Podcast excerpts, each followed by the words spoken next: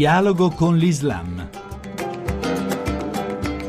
Bentornati all'ascolto di Dialogo con l'Islam da Riccardo Cristiano. Impossibile parlare di dialogo senza parlare di integrazione. Il progetto Nuovi Italiani sarà presentato all'Expo di Milano il 3 luglio prossimo come Best Practices della regione siciliana. La notizia è stata ufficializzata durante il convegno conclusivo del progetto svoltosi a Mazzara del Vallo. Nato nel 2011 a sostegno dell'inclusione sociolavorativa degli immigrati, immigrati di prima e seconda generazione, questo progetto è stato finanziato dall'assessorato regionale della famiglia, politiche sociali e del lavoro e condotto dalla Fondazione San Vito Onlus, braccio operativo della Caritas di Mazzara, come ente capofila. Ma di cosa si tratta? Ne abbiamo parlato con il vescovo di Mazzara del Vallo, Monsignor Domenico Mogavero. Si tratta di un progetto che si rivolge agli immigrati di prima e seconda generazione ed è finalizzato a favorire la loro inclusione sociale in questa realtà. La peculiarità di questo progetto sta nel fatto che non si rivolge in forma assistenziale a degli immigrati, ma intende valorizzare la loro specifica condizione e la loro appartenenza geografica. Diciamo con uh, un termine che forse è abbastanza evocativo, questo progetto per la parte che riguarda le donne ha uh, di mira una specie di meticciato dolciario di pasticceria perché fa incontrare la pasticceria siciliana con la pasticceria magrebina. E per quanto riguarda gli uomini? I dieci uomini che eh, hanno seguito questo progetto hanno seguito un corso di formazione sulle tecniche agricole in modo da poter realizzare una competenza non solo qui in eh, Sicilia, a Maddara del Vallo e dintorni, ma eventualmente in un loro ritorno nei loro paesi, Tunisia o Marocco, eh, poter mettere anche lì a frutto le competenze che hanno qui acquisito. Diciamo che l'idea forte del progetto è quella di trasformare quella che potrebbe essere una situazione di criticità, e cioè lo spiantarsi dalla loro terra, trasformarla in una scelta preferenziale, nel senso che eh, la peculiarità della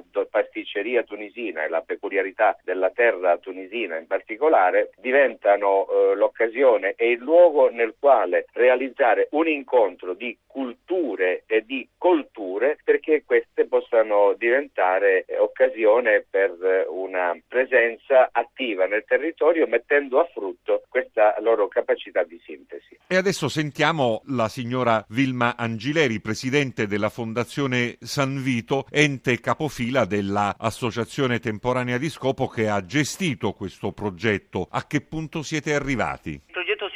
Chiuso il 15 marzo. E alcuni di questi uomini che hanno usufruito di questo percorso formativo già sono assunti dalla stessa Fondazione San Vito e stanno facendo dei lavori nei terreni confiscati alla mafia affidati alla Fondazione San Vito, per cui stanno mettendo in pratica quelle nozioni che hanno acquisito nel tempo in agricoltura appunto per la potatura di questi vigneti. Per quanto riguarda le donne, alcune di loro hanno formato una cooperativa e questa cooperativa ora sta tentando di lavorare nel territorio mazzarese. Dal punto di vista tuo, personale, questa esperienza cosa ha significato? Per stata un'opportunità di ricchezza notevole. L'aver avuto in questo periodo in cui il progetto è stato attivo dei contatti personali sia con gli uomini che con eh, le donne del progetto e l'aver sperimentato che al di là delle differenze ci appartiene un desiderio comune di volere fare comunità. Dal punto di vista dell'integrazione, a suo avviso, questo come viene percepito? Dare un'opportunità di lavoro a queste persone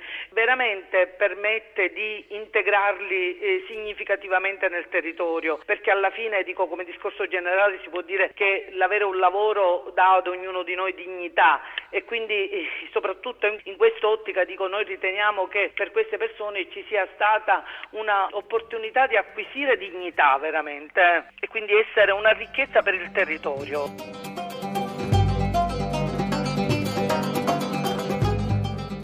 Grazie per essere stati con noi sin qui, appuntamento a domenica prossima, chi vuole ci può trovare anche sul web all'indirizzo dialogoconlislam.rai.it.